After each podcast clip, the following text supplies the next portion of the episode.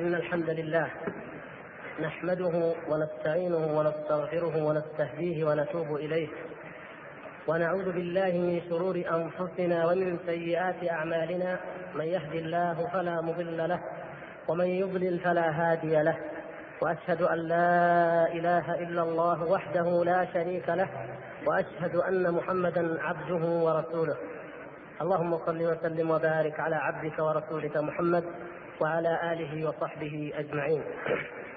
وبعد أيها الأخوة الكرام فإني أحمد الله تبارك وتعالى اولا وهو أهل الحمد والثناء وأشكره عز وجل وهو لذلك أهل ثم أشكركم على أن أتحتم لنا هذه الفرصة لنذكر الله تبارك وتعالى ونتذاكر فيما ينفعنا ويقربنا إلى مرضاته عز وجل.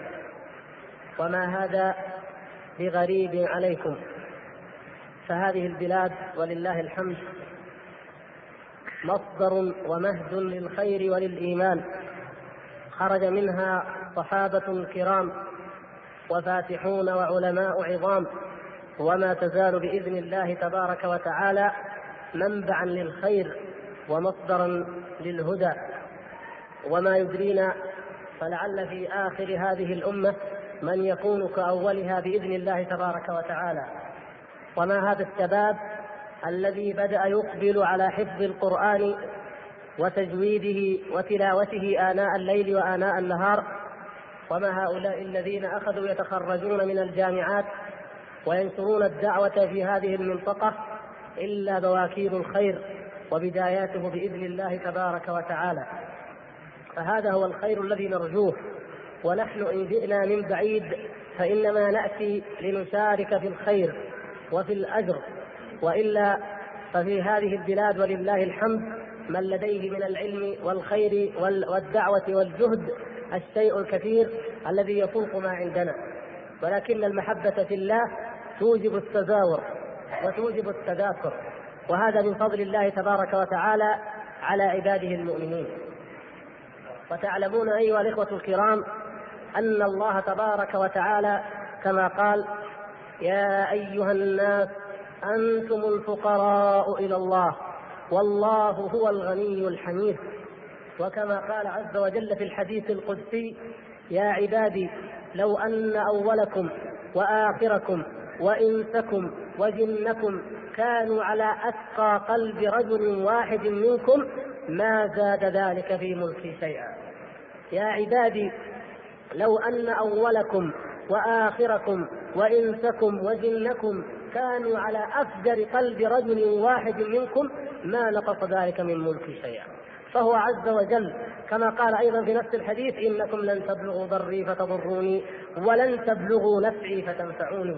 لا نستطيع أن ننفعه ولا نضره بل هو غني عن عبادتنا وعن طاعتنا مهما أطعناه وكذلك لا يتضره معصيتنا مهما عصيناه فإن عصينا واستكبرنا وعاندنا وأبينا إلا أن نحيد عن أمر الله فالخسارة علينا والضرر علينا في الدنيا والآخرة. وإن آمنا بالله واتقيناه وأطعناه في كل أمر واجتنبنا عما نهى عنه فالخير لنا في الدنيا والآخرة. هذه قاعدة عظيمة. يجب أن يعلمها عباد الله المتقون جعلنا الله وإياكم منهم. يجب أن نعلم أيها الإخوة الكرام يجب على كل منا أن لا ينسى وأن يتذكر دائما أن ما أصابه من حسنة وخير فمن ربه وما أصابه من شر ونكد وشرف عيش وبلاء وأذى فمن ذنبه. وقد قال ذلك رب العزة والجلال قاله لأفضل خلقه محمد صلى الله عليه وسلم ما أصابك من حسنة فمن الله وما أصابك من سيئة فمن نفسك.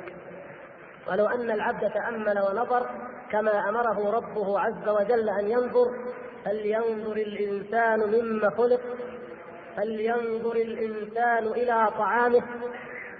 لو نظر في ذلك لعلم حقا أن هذا ما قرر وما قيل أنه ما أصابه من خير إلا من ربه وما أصابه من شر إلا من ذنبه بسبب معصيته لله عز وجل.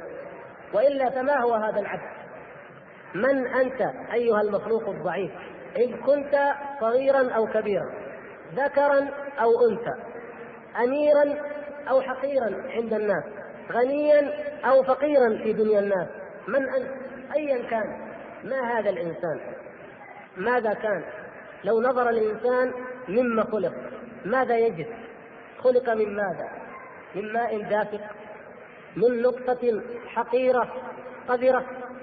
والآن يقولون ويقرر الأطباء أنه لم يخلق من النطفة كلها بل من جزء منها ضئيل جدا لا يرى إلا بالمجاهد.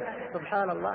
هذا المتكبر على الله هذا المعرض عن كتاب الله هذا الذي لا يبالي بقال الله ولا قال رسول الله. ولا يبالي بما ركب من محارم الله. خلق من هذه النطفة الحقيرة. سبحان الله ومن الذي خلقه؟ ومن الذي جعله في قرار مكين؟ ومن الذي غداه في ظلمات ثلاث في بطن أمه؟ وهو عز وجل ييسر له الغذاء وييسر له كل أسباب الحياة حتى إذا انقضى الأمر وبلغ الأجل. الذي قدره الله تبارك وتعالى وجاء هذا المولود وخرج إلى هذا الوجود. هيأ الله تبارك وتعالى له أسباب الحياة الدنيا مما لم يكن ميسورا له وهو في بطن أمه. فما ما لم يكن محتاجا إليه وهو في بطن أمه والآن ينتقل إلى عالم جديد يحتاج فيه إلى الغذاء يحتاج فيه إلى الهواء يحتاج فيه إلى من يرعاه ويحفظه ويحوطه رعاية مباشرة يسر الله تبارك وتعالى له ذلك. فهداه الله تعالى النجدين يولد الطفل من الذي علمه؟ والله أخرجكم من بطون أمهاتكم لا تعلمون شيئا. علمه أنه يرتضع أن يرضع من هذا الثدي ولو أن الله تعالى لم يعلمه ذلك من يستطيع أن يعلمه؟ من الناس أو من الأطباء؟ لا يستطيع أحد أن يعلم المولود في يومه الأول بل في عامه الأول فما بعد إلا بعد حين أن يعلمه شيئا من الأمور. ولكن الله تعالى علمه وهداه أن يأخذ هذا الثدي فيتغذى به. وهذا الثدي قد هيئ ففي درجة حرارة معينة مناسبة وبغذاء مناسب لمن ولد الآن بخلاف إذا رضع الطفل في عامه الثاني. فقد هيأ الله له في الحليب المواد التي تكفي وتغذي من قد عاش سنة فأكثر. سبحان الله. يحوطه الله برعايته. ويحوطه بعنايته. ويهيئ له في كل حالة وفي كل وقت ما يناسبه وما يلائمه مما يحتاج إليه هذا الإنسان. من الذي جعل الأم تحوطك برعايتها وعنايتها. إلا الله سبحانه وتعالى. وإلا فبعد أن لقيت ما لقيت من الوحم ومن التعب أثناء الولادة ثم ما بعدها من المشاق العظيمة لألقتك وذهبت بعيدا وتركتك وتخلت عنك. ولكن سبحان الله يولد للمرأة التي هي من أغلظ الناس قلبا وأخبثهم طباعا وجلافة فإذا ولد لها ولد وإذا بها من أحل الناس وأرق الناس على هذا الولد. ولو قيل لأي أم أعطينا هذا الولد لنذبحه وخذي ما شئت من أموال الدنيا والله لا تجدون أما ترضى بهذا أبدا. سبحان الله العظيم. كيف نزلت هذه المحبة؟ من أين هبطت هذه الرحمة؟ وهذه الشفقة على ذلك القلب الغليظ الجافي الله سبحانه وتعالى. لكي يحوطك أيها الإنسان لكي تتربى وتتغذى في نعمه تبارك وتعالى. وهكذا سخر الأب وسخر لك كل ما يعيشك وما يقيتك حتى هدايتك جعلها الله تبارك وتعالى منشورة لم يتركنا الله تبارك وتعالى سدى لا نؤمر ولا ننهى. بل بعث إلينا رسولا من أنفسنا.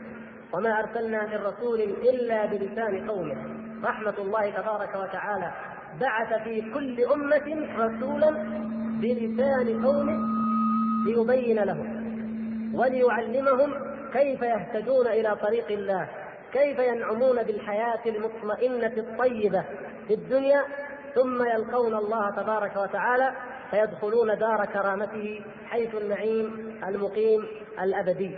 فجعل الهداية أيضا ميسورة لكل إنسان بما بعث الله تعالى به هؤلاء الرسل الكرام وأفضلهم وخاتمهم محمد صلى الله عليه وسلم.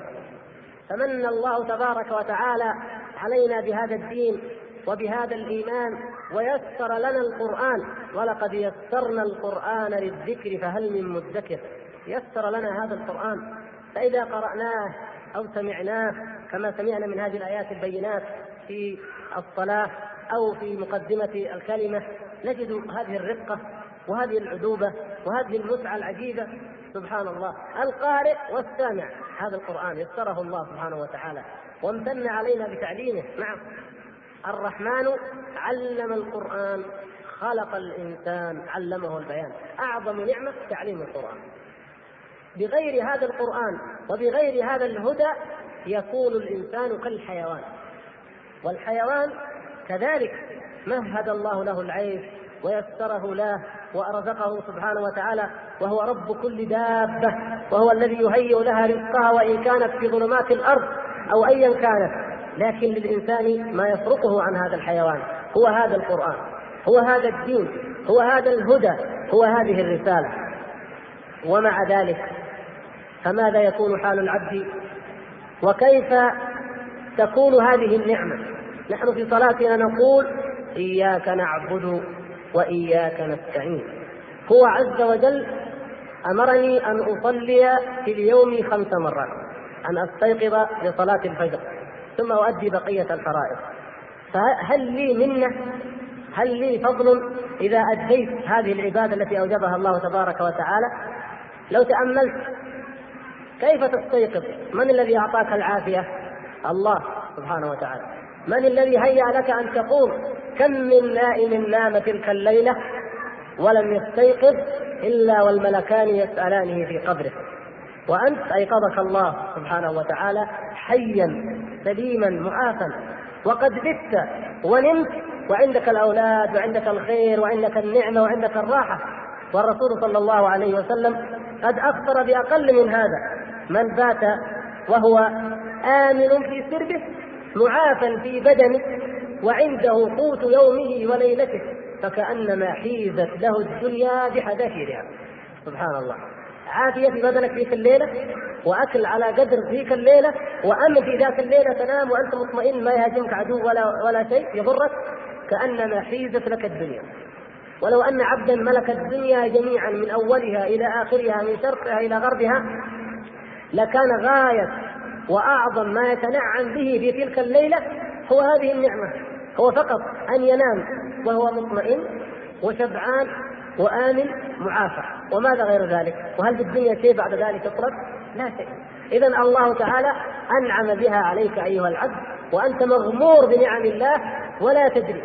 وربما أن النوم يدرك بعضنا بعضنا يأتيه النوم في الليل غصبا عنه وهو يفكر كيف أن فلان عنده من الأموال وفلان عنده من النعم وفلان أخذ وأخذ وفلان ربح وتاجر وأنا ما عندي إلا هذا الشيء القليل. نسي نسي تلك النعمة لأنه ينظر إلى إلى غيره وهذا عكس ما ينبغي أن يكون عليه المؤمن. المؤمن التقي الذي يرجو لقاء الله كيف ينظر في أمر الدنيا؟ وكيف ينظر في أمر الآخرة. إذا نظرت في أمر الدنيا وشأنها فانظر إلى من هو دونك. إذا كان في شأن الدنيا فانظر إلى من هو دونك. من هو أقل منك مالا وأولادا وعافية فذلك أحرى أجدر وأليق ألا تزدري نعمة الله تعالى عليك. وتعلم أنه أنعم عليك بنعم عظيمة وأنه سبحانه وتعالى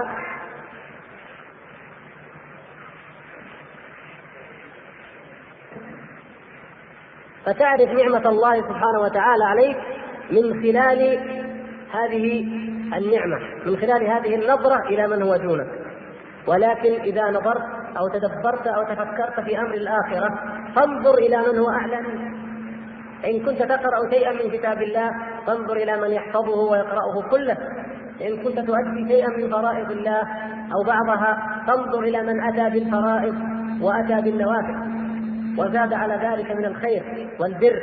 إن كنت تدعو إلى الله وفتح الله تعالى على يديك من الخير فانظر إلى من دعوا إلى الله تبارك وتعالى فأحيا الله بهم أمما من الضلالة ومن الجهل.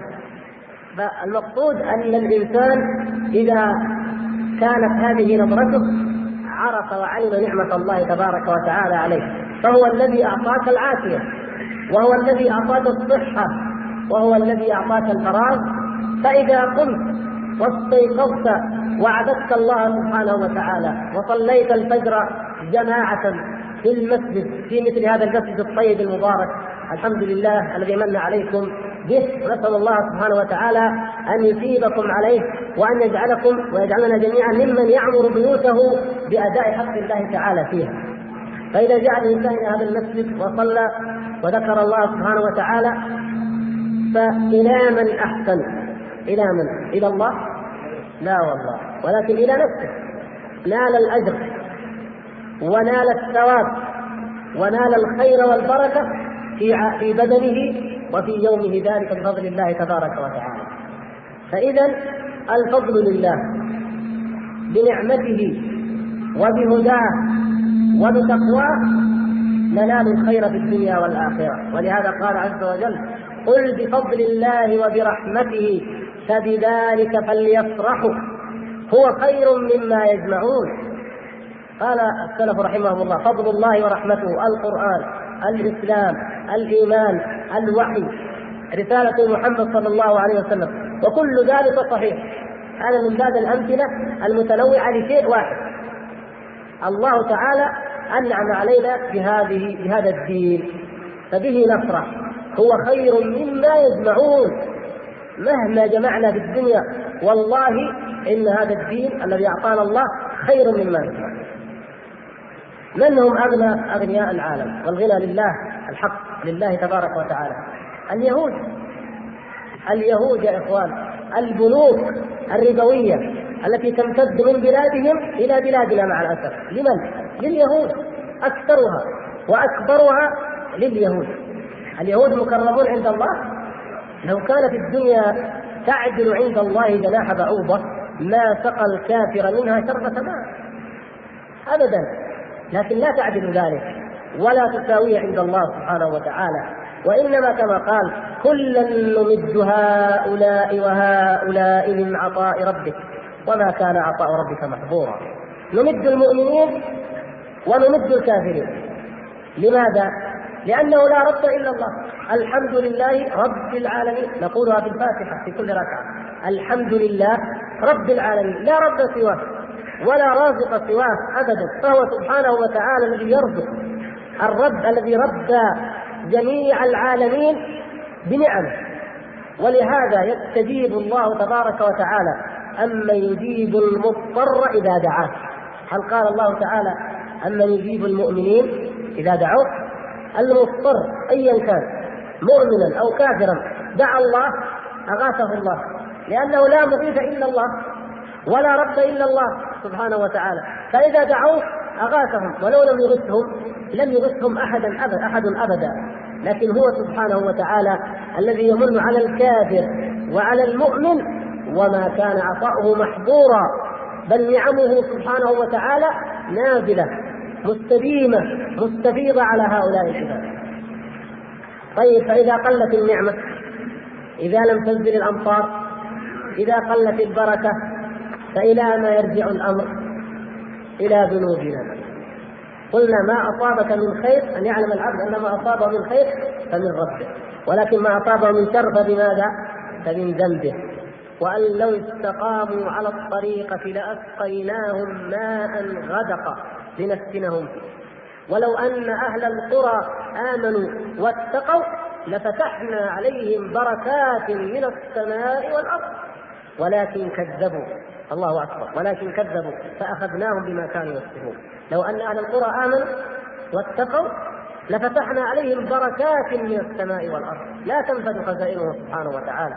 ولكن إذا لم يؤمنوا وإذا لم يتقوا إذا كذبوا يأخذهم بما كانوا يكسبون بذنوبهم ومع ذلك ويعفو عن كثير أو يوبقهن بما كسبوا ويعفو عن كثير سبحانه وتعالى. يتجاوز كريم كرمه لا يحد ولا يوصف سبحان الله العظيم. كرمه عز وجل كما أشرنا ليس فقط يمد المؤمنين ويرزقهم ويغيثهم بل حتى الكافرين إذا أخلصوا في الدعاء إليه. وكذلك ليست نعمته وكرمه ورحمته خاصة بالمتقين. بل يفتح الباب للمجرمين للمذنبين للمجبرين أن تعالوا ويناديهم سبحانه وتعالى يا عبادي يا عبادي. الله سبحانه وتعالى ماذا قال في مثل هذه الحالة؟ إلا من تاب وآمن وعمل عملا صالحا فأولئك يبدل الله سيئاتهم حسنات. سبحان الله. كان يكفينا أن نعلم أننا إذا تبنا وآمنا وعملنا الصالحات أن يعفو عنا. اللهم لك الحمد عفوت عنا. ولكن ليس كرمه عند هذا الحد. يتكرم بالعفو عنا ويتكرم بأن يبدل تلك السيئات حسنة. الكفة التي كانت على الشمال مثل الجبال تتحول إلى اليمين إلى الحسنات مثل الجبال أيضا. لماذا؟ بأن نتوب إلى الله سبحانه وتعالى أن نستغفر الله سبحانه وتعالى. يبسط يديه بالليل ليتوب مسيء النهار ويبسط يديه بالنهار ليتوب مسيء الليل. سبحان الله. غني عنا غني عن عبادتنا غني عن طاعتنا. لا تضره معصيتنا ولا يبالي بنا. ولكن لو عصيناه لم يبالي بأي واد أهلكنا. ومع ذلك يبسط يديه بالليل ليتوب مسيء النهار. الله أكبر. ما أكرم هذا الرب سبحانه وتعالى.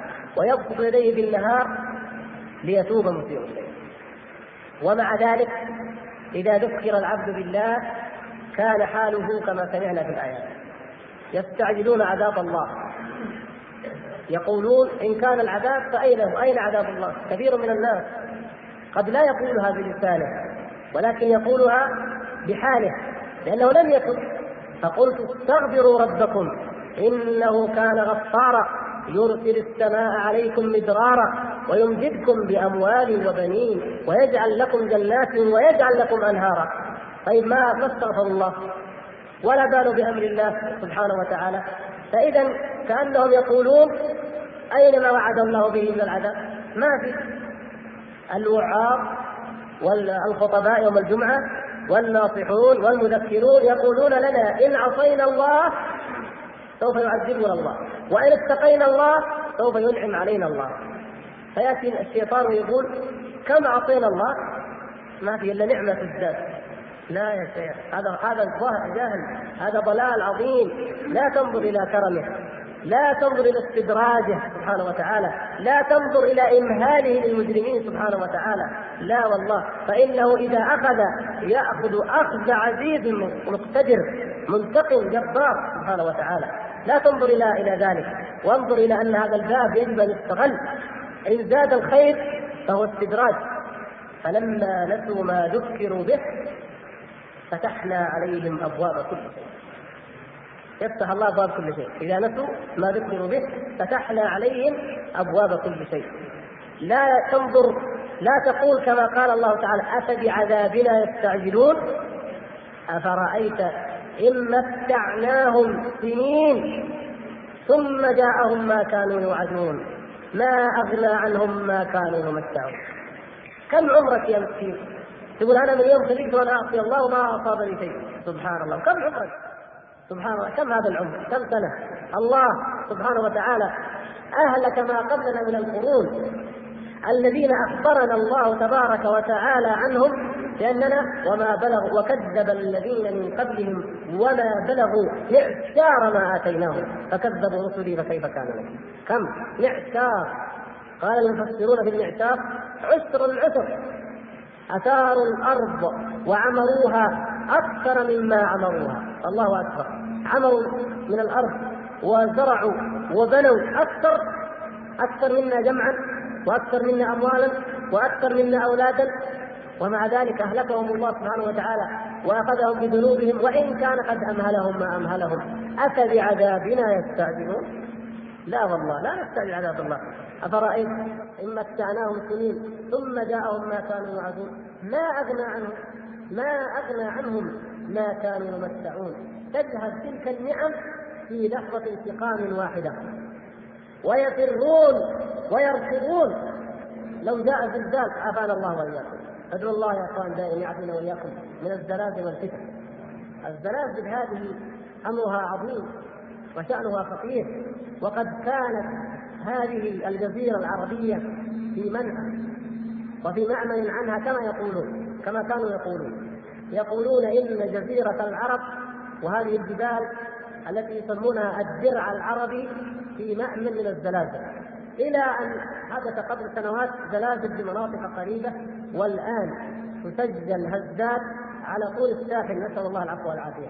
وفي كل منطقة تقريبا تسجل هزات خفيفة وقد تكون قريبة مما يكون بعده الدمار. نسأل الله العفو والعافية.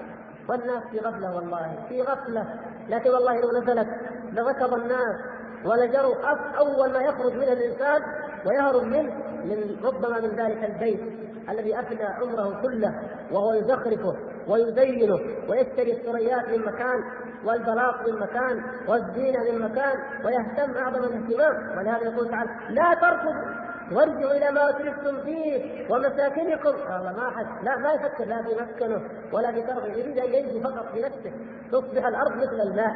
تضع رجلك وإذا يغطس الإنسان نسأل الله أن يعافينا وإياكم. وما هي من الظالمين ببعيد. والله ما هي من الظالمين ببعيد. والله ما يدفعها إلا أن نتوب إلى الله سبحانه وتعالى. والله لا تستطيع قوة ولا معدات ولا آلات ولا وسائل انقاذ ولا أي شيء أن يدفعها لو جاءت هي أو غيرها إلا أن نتوب إلى الله سبحانه وتعالى وأن نجأر إلى الله وأن نتضرع إلى الله وأن لا نستعين على معصية الله بنعم الله. كنا نتحدث ولا يعتقد الإخوان إن كان أحد من تلك المنطقة امثال ذكرناها كثيره أن أهل المعتوقه وأن أهل ما يسمونها عصوا الله ولعبوا بالسمن ولعبوا بالعصير وكذا فخسف الله بهم وسقهم الله. طيب ماذا نصنع نحن اليوم؟ والله إنه أشد وانكى مما فعل. الإنسان الآن يأكل نعمة الله ولموسيقى تعزف في وسيلة من وسائل الإعلام أو أمامه. ما, ما نقول الأمم قبلنا والقرى قبلنا ونحن نفعل مثل ما فعل وأكثر. أين شكر نعمة الله سبحانه وتعالى؟ يؤذن المؤذن ويصلي الناس والموسيقى تعزف والغناء يسمع في السيارة أو في البيت ونحن غافلون. سبحان الله. هذا نذير النجاه أم نذير الهلاك؟ يذهب الناس بالاستسقاء يستغيثون الله أن يغيث هذه البلاد وأن يرحمها. نسأل الله يستجيب لنا إنه سميع مجيب. والبعض يسمع الغناء والملاهي في البيت أو السيارة في غفلة تامة وربما كانوا في المقاهي ينهون ويلعبون. ما هذا يا أخوان؟ هذا والله نذير الهلاك هذا نذير العذاب إلا أن نتوب إلى الله سبحانه وتعالى. وتعلمون بما يدفع الله العذاب ويؤخره ويؤجله. أقول هذا لأن بعض من أعمى الله بصيرته وختم على قلبه وأضله لا يكف آلاء الليل وأطراف النهار عن السخرية والوقيعة والاستهزاء بمن هدى الله تبارك وتعالى من الشباب الصالحين. من ما الذي يدفع عنا عذاب الله سبحانه وتعالى؟ إذا أراد أن يعذب نعوذ بالله من العذاب. دعاء الصالحين. إذا نستبقي هؤلاء الصالحين. نحمد الله إذا كثر هؤلاء الشباب الذين يقرؤون كتاب الله ويحفظونه ويدعون إلى الخير ويدعون إلى الحجاب يدعون إلى ترك الربا وترك الزنا وترك المنكرات وترك الغناء والملاهي. نعمة. بوجودهم بيننا يدعوننا وبدعوتهم للإصلاح وبدعائهم لله يدفع الله العذاب. وما كان ربك ليهلك القرى بظلم وأهلها مصلحون. ما دام فينا مصلحون الحمد لله. ما يدري الفاسق الفاجر اللاهي العابد الساهر بينه كله والنائم نهاره عن طاعة الله. ما يدري أن النعمة هذه انها بفضل الله اولا ثم بوجود الأخيار الاتقياء لأن الله سبحانه وتعالى ما يعذبنا وهؤلاء المصلحون يدعون يا ناس اتقوا الله يا إخوان اتقوا الله فينذرنا الله سبحانه وتعالى.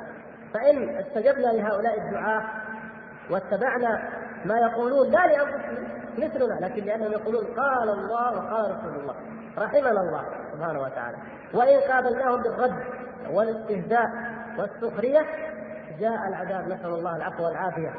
وحتى وإن أتى العذاب في الدنيا على الجميع فإنهم يبعثون على نياتهم. وأم المؤمنين رضي الله تعالى عنها لما سألت النبي صلى الله عليه وسلم أنهلك وفينا الصالحون؟ قال نعم إذا كثر الخبث. إذا كثر الخبث يأتي الهلاك وإن كان فينا صالحون. لكن متى يمتنع العذاب؟ إذا كان فينا مصلحون إذا الحمد لله أن هؤلاء الدعاء يدعوننا. لو ما دعونا وبقوا صالحين ونحن العصاة بقوا عاصيين جاء العذاب. ولو كثر الصالحون إذا كثر الخبث إذا كان الخبث أكثر. لكن إذا كان المصلحون يدعوننا ونحن نسمع وفينا من يستجيب دفعنا وأجلنا وأخرنا بإذن الله عذاب الله سبحانه وتعالى. الذي لا يرد عن القوم المجرمين إلا بالتوبة وإلا بالإيمان. وإلا بالإنابة وإلا بالضراعة إلى الله سبحانه وتعالى. فيا أيها الإخوة الكرام نحن والله في غفلة عظيمة. قلوب قاسية نتقلب في نعم الله ولا نذكر الله إلا قليلا. وإذا عبدناه واتقيناه أتانا الشيطان وجعل المنة والفضل لنا. وقال أنتم من المهتدين وأنتم من المتقين وأنت أحسن من غيرك وأنت فيك وفيك ليزين لك عدو الله أسباب الضلال وأسباب ليحبط عملك. نسأل الله سبحانه وتعالى أن يمن علينا وعليكم بالهداية والاستقامة وأن يعيذنا من شر الشيطان ونزغاته وساوسه. يا إخوتي في الله أوصي نفسي أولا وأوصيكم بتقوى الله سبحانه وتعالى. فإنها وصية الله إلى الأولين والآخرين. ولقد وصينا الذين أوتوا الكتاب من قبلكم وإياكم أن اتقوا الله ولا تكون تقوى الله إلا باجتناب ما حرم الله والعمل بما يرضي الله سبحانه وتعالى. وأن نستغفر الله سبحانه وتعالى. وأن نستشعر دائما وأبدا أننا مذنبون وأننا مقصرون في جنب الله مفرطون في جنب الله مقصرون في حق الله. وأنه لا ملجأ ولا منجأ من الله إلا إليه. وأننا لن ندخل الجنة بأعمالنا مهما كثرت فإننا ما نعمل من عمل وكل ما نعبد من عبادة لا يكافئ ولا يقابل نعمة صغرى من نعم الله ولكن ندخلها برحمة الله سبحانه وتعالى. وأن الفضل لله اولا وأخيرا.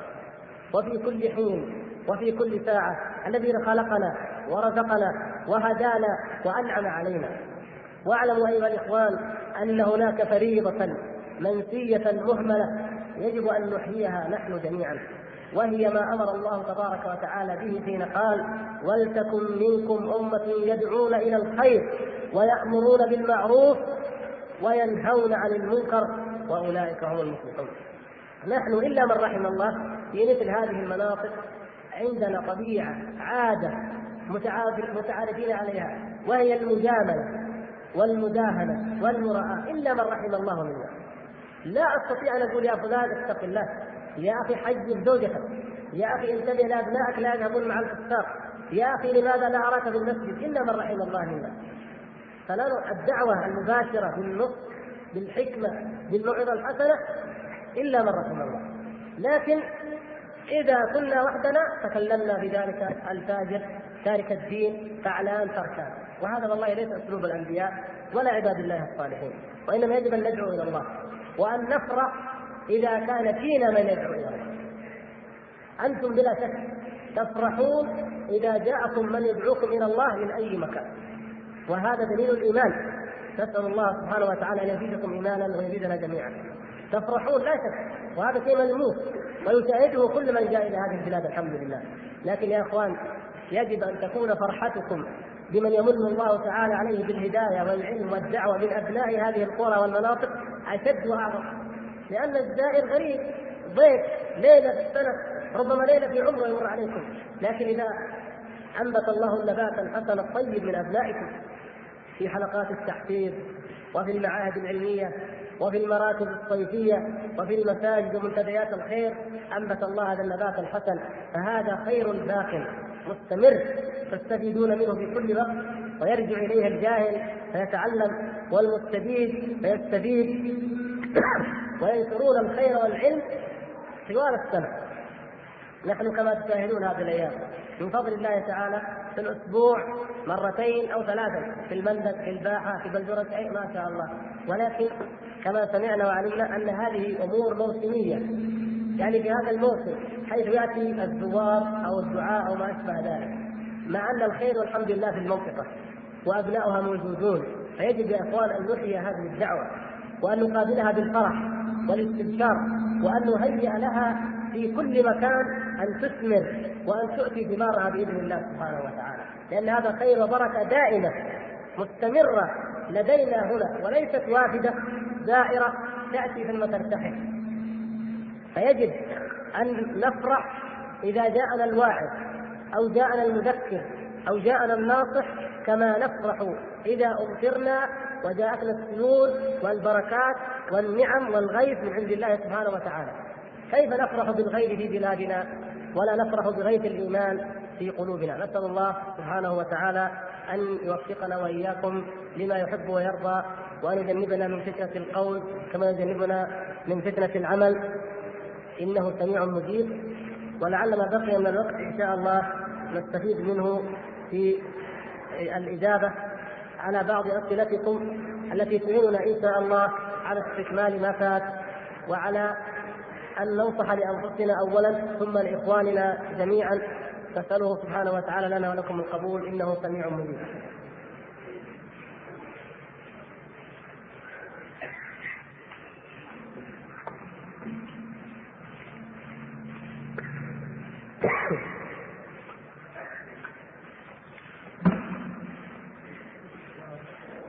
الله الأخ المحاضر كل خير ونفع بما قال. آه، الحقيقة الأسئلة كثيرة. وغالبها متكرر. ولهذا سنعرض إن شاء الله ما تيسر منها. ونحاول أن نستغل الوقت فيما ينفع إن شاء الله. وهذه الأسئلة لا شك أنها متنوعة وفيها فوائد جليله آه نسأل الله سبحانه وتعالى أن يكتب لنا ولكم الخير. قبل أن نبدأ في الأسئلة أحب أن أنبه على أن هناك محاضرة وهنالك محاضرة في مركز العطاوله إن شاء الله بعد مغرب غد آه يوفيها فضيلة الشيخ سعيد بن مسلم وهنالك أيضا مخيم تربوي سيقوم إن شاء الله على طريق العقيق. فمن أراد أن يسجل وتقوم بهذا المخيم آه، جماعة البر الخيرية في الباحة فمن أراد أن يسجل في هذا المركز فعليه بالذهاب إلى الجمعية أو الذهاب إلى أحد المراكز الصيفية آه، في المنطقة سواء في معهد الباحة أو في آه، معهد المندق أو في ثانوية الأطاولة ليسجل اسمه هناك عند المختصين وهم بالتالي إن شاء الله يعني يقومون بالواجب. أول سؤال في الحقيقة وليس سؤال إنما هو طلب من الأخ مهير عوض يقول نأمل تكرار هذه الندوات حتى يعم الخير والفائدة. وأنا والله نتشوق لتكرارها وتحديد أماكنها. الحمد لله هذا كما أشرت الحمد لله أمر ملموس واضح أن الإقبال على الخير وعلى ذكر الله أصبح والحمد لله أمرا ظاهرا يحبه الجميع ونحمد الله تبارك وتعالى على على ذلك ونسأله زيادة الإيمان في قلوبنا جميعا. ولكن كما أشرت وأعيد التكرار أن الدعوة التي تنطلق من أبناء هذه البلاد إذا تعاونوا فهي دائمة وثابتة. ولا يعني ذلك أن الذي من خارجها لا يأتي. بل لاحظوا كل منطقة تتحرك في داخلها يأتي الدعاة إليها من الخارج. نحن لنا إخوة وزملاء من هذه البلاد الحمد لله مما حولها خير منا وأفضل منا علما وعملا ويدرسون هنا في المتوسطات في الثانويات في المعاهد أو يدرسون هناك وهم الحمد لله يقومون بما نقوم به وأكثر وأفضل. فإذا القضية ليست قضية أنه لا يوجد طاقات تقيم هذه الدعوة والندوات باستمرار ولكن يجب أن يتعاون هؤلاء الإخوة من جهة كما يجب علينا نحن جميعا المواطنين والمقيمين هنا يجب علينا أن نفتح لهم سبل الخير وأن نعينهم عليه وأن يجدوا فينا من التجاوب ومن الاستماع ومن الحرص ما يشجعهم ويعينهم على طلب الخير. وإلا فهذه المراكز بالمناسبه مثلا هذه المراكز تعلمون أن أصحابها لا يتقاضون عليها اجرا لا انتداب ولا راتب ولا ربع راتب ولا شيء وإنما يفعلون ذلك احتسابا لوجه الله سبحانه وتعالى. فأنا وأمثالي مثلا من المدرسين فرحنا بالعطله نتمشى ونذهب إلى أهلنا وإلى أولادنا ونذهب إلى كل مكان وهذا الرجل امتهن الاختبار وفتح المركز. ما عنده أولاد ما عنده أهل ما عنده والله عنده مثل ما عندي يمكن أكثر أشغال لكن عنده احتساب عنده رغبة في الأجر رغبة في الآخرة فيما عند الله أنه يلم زكاة أبنائنا في هذه العطله والمؤمن لا يعرف العطله متى يعطل المؤمن؟ متى؟ إذا مات إذا لقي الله. أما في الحياة مسؤول في كل وقت محاسب عن وقته دائما. فيأتون بهذه العطلة بما يحفظ الله تعالى به شبابنا فإذا جاءتنا هذه المراكز وهذه المواسم الخيرة والمخيمات يجب أن نستفيد منها وكذلك الندوات لينفعنا الله سبحانه وتعالى في قلوبنا جميعا. سائل يقول فضيلة الشيخ هناك أناس لا يتركون الصلاة في الجماعة وغيرها إلا أنه قد لا يتبرع عن شهادة الزور ويكتم شهادة الحق إن طلبت منه. في حاجة يا إخوان مثل هذا السؤال يتكرر دائما ونستشف منه أشياء. أولا كثرة الدعاوى في منطقتنا هذه لا مؤاخذة. لماذا نحتاج إلى شهادة الزور أو نحتاج إلى شهادة الحق من الدعاوى؟ لو عرف كل إنسان حقه ووقف عند حده ما احتاج إلى شهادة زور ولا إلى شهادة حق. لكن الدعاوى لكثرتها عندنا هنا فيأتي الإنسان ويأتي ما يسمونه أو ما نسميه القالة تأخذ القالة لا بد أن ينتصر بحق أو بباطل. لا حول ولا قوة إلا بالله. ويأتي القريب والصديق والرحيم ولا بد أن يعينه وأن ينصره. سبحان الله. كان الناس في الجاهلية يقولون انصر أخاك ظالما أو مظلوما هذه قاعدة من قواعد الجاهلية. فجاء النبي صلى الله عليه وسلم فقال لأصحابه الكرام انصر أخاك ظالما أو مظلوما. فتعجب الصحابة رضي الله عنهم. هذه قاعدة الجاهلية. يقولها نبي الهدى والرحمة والعدالة.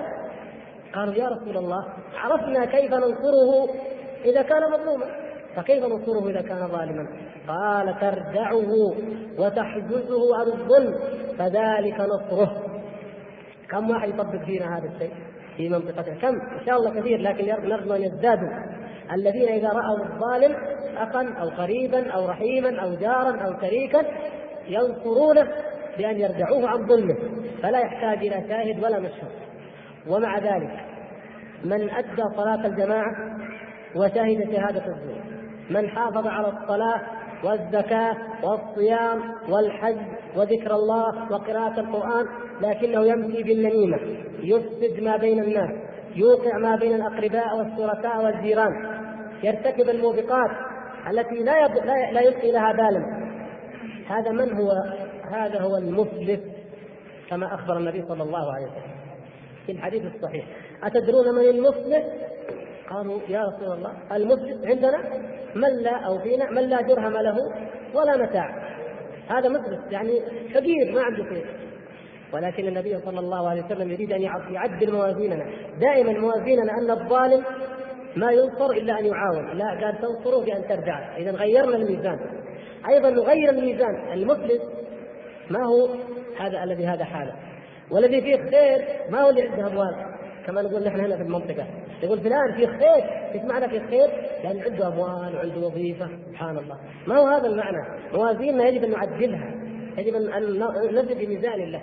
المفلس هو الذي يأتي يوم القيامة وعنده من الحسنات مثل جبال تهامة. سبحان الله. شوف كيف جبالنا هنا. وطيب ولكن يأتي وقد شتم هذا وظلم هذا وضرب هذا وأخذ مال هذا وسفك دم هذا فيؤخذ من تلك الحسنات فيعطى للغرماء لأصحاب الديون. فإن كفت وإلا أخذ من سيئاتهم فطرحت عليهم فطرح في النار. نسأل الله العافية. هذا المفلس فيا إخوان نسأل الله أن لا يكون فينا شقي ولا محروم ولا مفلس فلا نشهد الزور. ويجب أن نعلم أن شهادة الزور يا إخوان لها معنيان في ديننا. كما قال الله تعالى والذين لا يشهدون الزور وإذا مروا باللغو مروا كراما. شهادة الزور التي نعرفها جميعا هنا. يعني نعرف معناها أن يشهد الإنسان بغير الحق. وشهادة الزور أي الحضور. الشهادة هي الحضور. حضور اللهو حضور اللعب. حضور ما يشغل عن طاعة الله. هذه شهادة له. شهد الزور يعني حضره.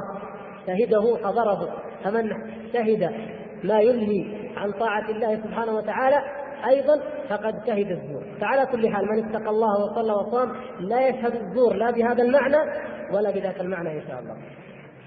آه، سؤال هنا يقول ما حكم أخذ الخادمات في البيوت وكذلك العمال في المؤسسات إذا كانوا كفارا.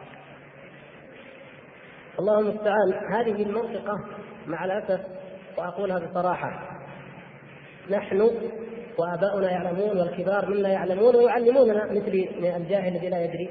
كان آباؤنا يخدمون والله في المدن يتمنى الواحد أن يخدم عند فوال عند بالحجر والطين في بيت يسمونه مجاوز مدري إيش في أي مكان في تهامه في المدن.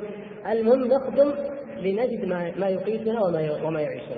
وكان كثير من الآباء كما نقلوا لنا يسأل الله ويتمنى انه لو جاله أكل يأكله بما يكفيه في ذاك اليوم انه يفرش السجادة ويعبد الله ذاك اليوم ولا يريد شيء من الدنيا ابدا.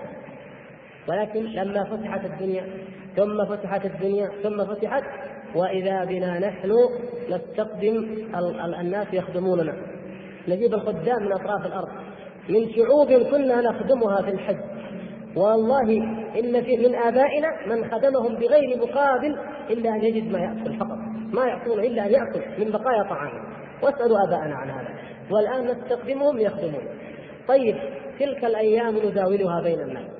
لنفرض أن الله أنعم علينا وأخذ نعمته. أوليس الحال أيضا سينتقل والدول سيدول وننتقل عافانا الله وإياكم. اذا يجب أن نشكر نعمة الله سبحانه وتعالى.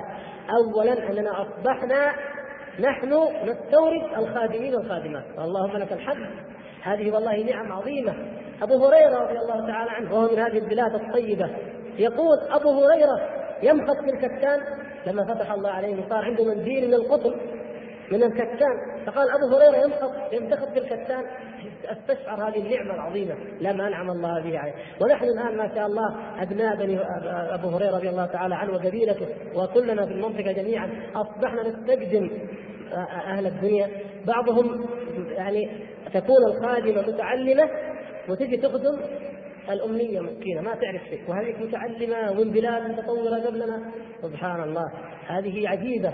لكن يجب أن نأخذ منها العبرة أننا إن أعطينا الله أدالنا الله سبحانه وتعالى فخدمنا الناس كما كنا نخدمهم. فهل نعصي الله بذلك؟ لا. المرأة يا إخوان إذا استخدمت المرأة لا يجوز أن تستقدم إلا بمحرم، من كان مضطرا ولا بد أن يأتي فليأتي بها مع محرم وليعزلها عن أهله وعن بيته، لا يجوز أن يراها ولا يجوز لمحرمها أن يرى أهله ابدا. هذا شيء لا بد منه. إذا كانت من غير محرم فلا يجوز أن تبقى في هذه البلاد ولا أن تحج ولا أن تعتمر لأنه من محرمها؟ من الذي يخلو بها؟ لو أردنا أن نكفرها قالوا تكفر مع هذا صاحبنا الذي استخدمها يعني هذا هذا الذي جاء بها هل هو محرم لها؟ والله ليس بمحرم لها.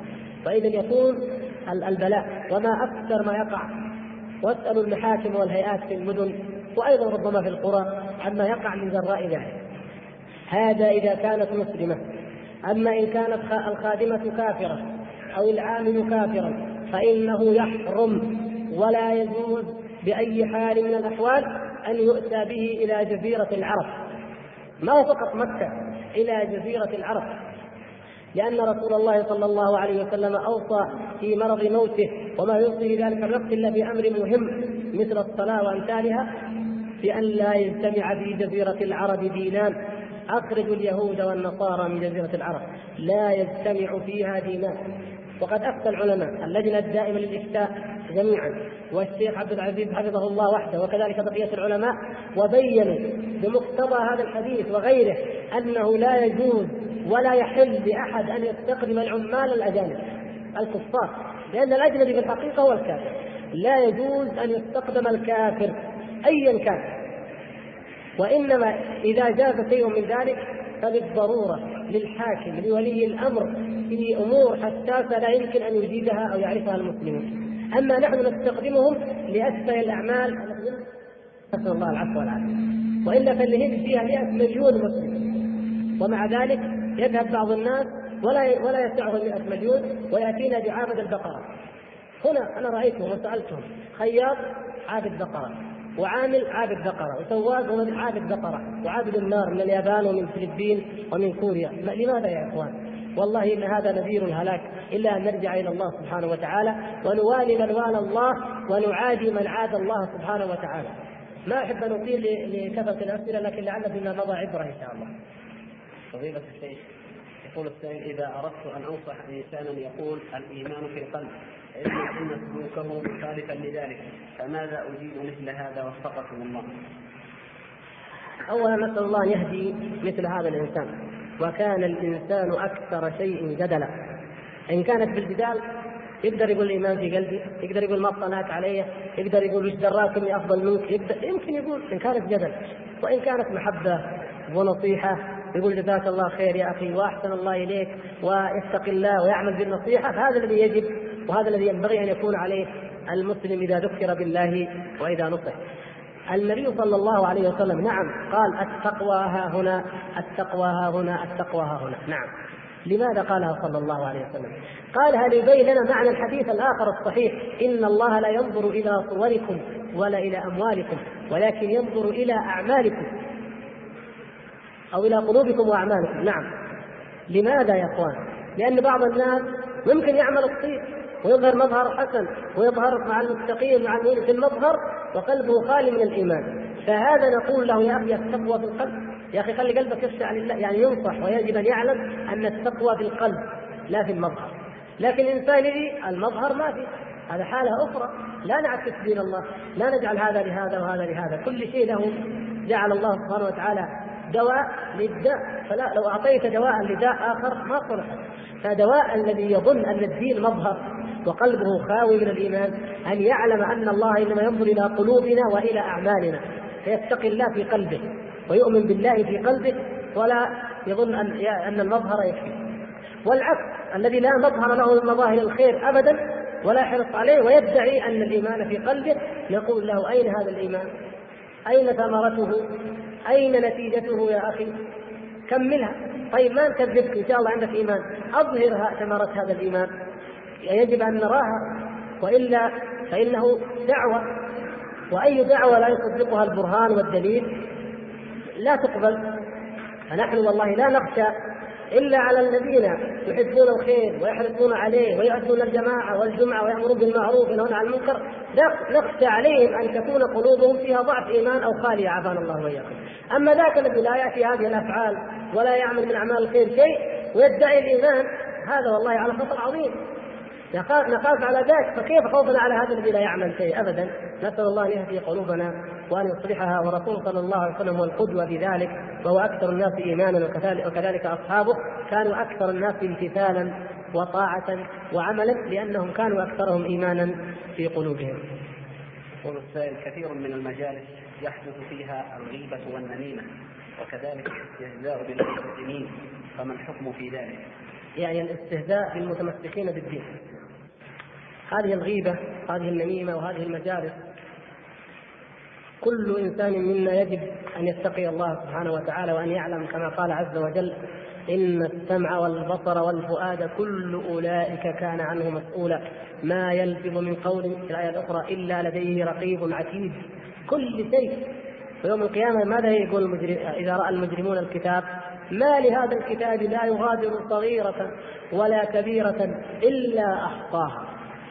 ويقول النبي صلى الله عليه وسلم ما من قوم جلسوا مجلسا لم يذكروا الله تعالى فيه ولم يصلوا على رسوله صلى الله عليه وسلم إلا كان عليهم كرة يوم القيامة، يعني كان نبيصة، كان حسرة، كان ندامة عليهم يوم القيامة أنهم جلسوا ولم يذكروا الله سبحانه وتعالى. يعني لو جلسوا وتحدثوا فقط في دنيا حلال وقاموا لوجدوا أن هذا نقص يوم القيامة. فكيف إذا كان الحديث في الحرام؟ نسأل الله العفو والعافية. ما الذي يكب الناس على مناخرهم في النار؟ ماذا قال النبي صلى الله عليه وسلم لمعاذ؟ ثكلتك أمك يا معاذ وهل يكب الناس على مناخرهم في النار؟ أو قال على وجوههم في جهنم؟ قبيلة وقبيلة ما بين قريب وقريبة. اذا من الذي قطع الأرحام؟ من الذي كان سبب في هذا الفساد العظيم؟ تلك الكلمة التي قالها النمام أو قالها المغتاب وهذه الغيبة يا إخوان هي جزء التحذير عن الغيبة جزء مما يجب أن نذكر أنفسنا به جميعا وهو حق المسلم على المسلم. نحن والله في ما بيننا وبين الله عز وجل في تقصير شديد ولكن مع ذلك هو اخف مما بيننا بعضنا مع بعض. ونحن بالذات في هذه المناطق والقبائل. مع الله نخشى أن نجاهر والحمد لله بكثير من المعاصي بفضل الله، لكن أما مع بعضنا بعضا فلا نبالي أن نجاهر ولو برفع السلاح في وجه المسلم، سبحان الله، جاهلية هذه، الرسول صلى الله عليه وسلم يقول: سباب المسلم فسوق وقتاله كفر، انظروا هذا مصيبة، يقول في خطبته في يوم النحر أو في يوم عرفة: لا ترجعوا بعدي كفارا. يضرب بعضكم رقاب بعض. هذه أعمال الكفار وهذه أعمال الجاهلية. فيجب أن نتقي الله من الغيبة والنميمة والفساد والمضاربات والمهاوشات والخصومات والمنازعات وكل ما يخل بحق أخيك المسلم. فإن المسلم كما عرفه النبي صلى الله عليه وسلم المسلم ما هو كل من قال إحنا نقول أنا مسلم اللي يقول لا إله إلا الله. طيب ألف مليون يقول لا إله إلا الله. النبي صلى الله عليه وسلم يأتينا بمعنى آخر يصحح به موازيننا نظرتنا المسلم من سلم المسلمون من لسانه ويده أين هذا؟ أين هذا هو المسلم وإلا دعوة لا إله إلا الله كثير يدعيها مجرد الصلاة كثير يصلون لكن إذا لم يسلم المسلمون من أداة فإنه لا يحقق حقيقة الدين ولا حقيقة الإسلام. نعم. يقول الشيخ لماذا قدم اللسان على اليد؟ هذا والله أعلم لأن أصل كل شر من اللسان. حتى حتى المضاربات. قبل ما يتضاربون أول ما يس ما يتخاصمون يتهاوشون يتلاعنون. نسأل الله العفو والعافية. وبعد ذلك يتماسكون بالأيدي. فاللسان هذا إذا حفظناه فهو حجاب لما بعده. هذا هذه قاعدة. مثلا بمناسبة هذه القاعدة أمرنا الله أن نغض النظر عن النساء إذا غضينا النظر عن النساء لم نقع في ماذا؟ في الزنا مثلا. أمرنا الله سبحانه وتعالى أن نجتنب الشبهات. مال ما أدري حلال ولا حرام أجتنبه. إذا اجتنبت الشبهات لم آكل من الحرام. قواعد شرعية عظيمة. حتى يكون كل إنسان دائما يتوقع بماذا؟ بترك الأخف حتى لا يقع في الأعظم فنتوقع بأن نجتنب أن نؤذي المسلمين بألسنتنا وبذلك نضمن بإذن الله أننا لن نؤذيهم بأيدينا. والله أعلم. خير يقول بعض الآباء يحضرون إلى المسجد دائما إلا أنهم لا يحضرون أبنائهم للصلاة فإذا نصحت مثلا هذا قال إنني لا أستطيع أحضره فهل يعتبر الأب في هذه الحالة أحكم وما هو العلاج؟ يجب على الإنسان كما أنه يتقي الله ويحرص على الخير لنفسه أن يدعو إليه أبنائه قوا أنفسكم وأهليكم نارا وقودها الناس والحجارة. وأمر أهلك بالصلاة واصطبر عليها. فلا بد وكان إسماعيل كما وصفه الله عز وجل كان يأمر أهله بالصلاة والزكاة وكان عند ربه مرضيا هذه من صفات المرضيين عند الله تبارك وتعالى المؤمنين. ونحن جميعا نشكو في هذه الأيام من ضعف السلطة الأبوية. ليست فقط مع الأبناء. إن تكلمنا عن الزوجات قال ما قدرت. إن تكلمنا عن الأبناء قال ما قدرت. إن كلمنا المدرسين ومديري المدارس عن الطلاب قال ما قدرت. عندنا خلل في تربيتنا وهو ضعف السلطة عن إيقاع التأديب أو التوجيه. لماذا؟ تدرون ما السبب؟ لعلنا نذكره فيستعين الآباء على ذلك بشيء من آه، مما يعينهم إن شاء الله على تربية أبنائهم. السبب أن التوجيه ليس موحدا كما كان في السابق. في السابق لم يكن الطفل يتلقى التوجيه إلا من الأب. ولهذا على ما كان فينا من جهل كان الاباء الأبناء يقدرون آباءهم. أما الآن التوجيه متعدد المناهج متعدد الطرق. الأفلام توجه ملاعب الكوره توجه القهاوي توجه البشكات والسهرات توجه جلساء السوء يوجهون وهكذا. ويأتي الأب أيضا ينصح ويوجه فيضيع توجيهه مع هؤلاء. يضيع المصادر تعددت خطيب الجمعة يخطب ويذكرنا بالله ويعظنا ولكن كم خطبة؟ ربع ساعة أو نصف. ماذا تعمل مع أفلام ومسلسلات وحلقات ومجلات وصحف وملاعب ومقاهي ومجالس. سوق ماذا تصنع هذه مع تلك؟ لا تؤثر. ولذلك أصبحت السلطه ضعيفة. أي سلطة؟ الآن أصبحت ضعيفة. سواء الأب أو المربي أو المدرس أو الزوج أو كذا. ليش؟ لأنه هذا سبب من اسبابها تخلخل في التربية وتخلخل في التوجيه الاجتماعي أدى بنا إلى هذا. فإذا أردنا أن نستعيد ذلك يجب أن نحرص اولا على إعادة توحد السلطة التوجيهية بمعنى أن الأب يوجه للخير والمدرس يوجه للخير وخطيب الجمعة يوجه للخير والمجالس تكون مجالس خير وأيضا وسائل الإعلام يجب أن تكون على الخير وإلا فلا ينظر ولا يستمع إلى ما فيها من شر. إذا كنا كذلك نجد أن الزوجة تطيع زوجها وأن الابن يطيع أباه وأن الأب أيضا يحترم ابنائه ويعرف قدرهم وأننا بإذن الله أصبحنا في مسار تربوي سليم بإذن الله. سؤال يقول بعض الشباب يصدر منهم حقوقا لآبائهم فما نصيحتكم لمثل هؤلاء؟ هؤلاء الشباب مهما كانت تقواهم ومهما كانت طاعتهم إذا عقوا آباءهم وأمهاتهم فهم والله على خطأ لأن الله سبحانه وتعالى أوصى في الأب المشرك المجاهد للمؤمنين من أبنائه أن يكفروا الذي يجاهدهم على أن يكفروا. وإن جاهداك على أن تشرك بي ما ليس لك به علم فلا تطعهما. فقط لا فلا تطعهما وصاحبهما في الدنيا معروفا واتبع سبيل من أناب اليه الاب يا إخوان حتى لو كان كافر يجب على الابن أن يصاحبه بالمعروف وأن يحسن إليه مكافأة منه. ومن الذي يكافئ أباه. لا أحد. ابدا إلا كما أخبر النبي صلى الله عليه وسلم إلا من وجده عبدا فاشتراه فاعتقه لكن هذا شيء آخر ولكن من الذي يجازي والديه أو أباه بما قدم له من الخير ومن الفضل وما له عليه من الحق؟ فلنتق الله نحن الأبناء ونحن الشباب في آبائنا وفي أمهاتنا. ومن جانب آخر يجب على الآباء أن يتقوا الله في أبنائهم. يجب على الآباء أن ينظروا هل تربيتنا لأبنائنا مما يوجب العقوق أو مما يوجب الإحسان. إذا لم تحسن لابنك ولم توجهه ولم ترشده ولم تقومه فكيف ترجو منه أن يكون بارا بك؟ كيف ترجو؟ والأمثلة كثيرة من واقع حياتنا ومن واقع ما قبلنا لا يسع المجال لها ولكن يا إخوان المسؤولية مزدوجة. من الآباء ومن الأبناء أن يتقي الله كل منهما في حق الآخر آه الآن يعني حان وقت العشاء فيرفع الأذان وبعد نكمل بعض من الأسئلة ثم نصلي إن شاء الله.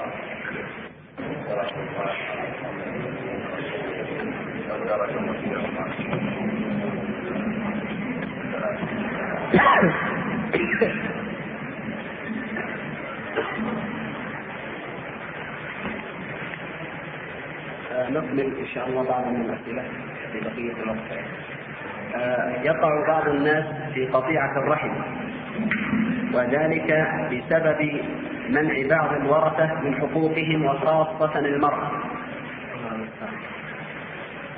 الحمد لله ما خالف قوم أمر الله إلا ندموا في الدنيا قبل الآخرة والله تبارك وتعالى فصل أحكام الميراث لم يدعها لنبي ولا عالم ولا مفتي وإنما هو عز وجل فصلها في كتابه سبحانه وتعالى الأصول والأسس للمواريث. ثم فرع العلماء من على هذه الأصول ما فرعوا. ونحن ضيعنا هذه الأصول في في هذه المناطق منطقتنا هذه إلا من وفقه الله تبارك وتعالى. ولهذا نندم في الدنيا قبل الآخرة. كيف نندم في الدنيا؟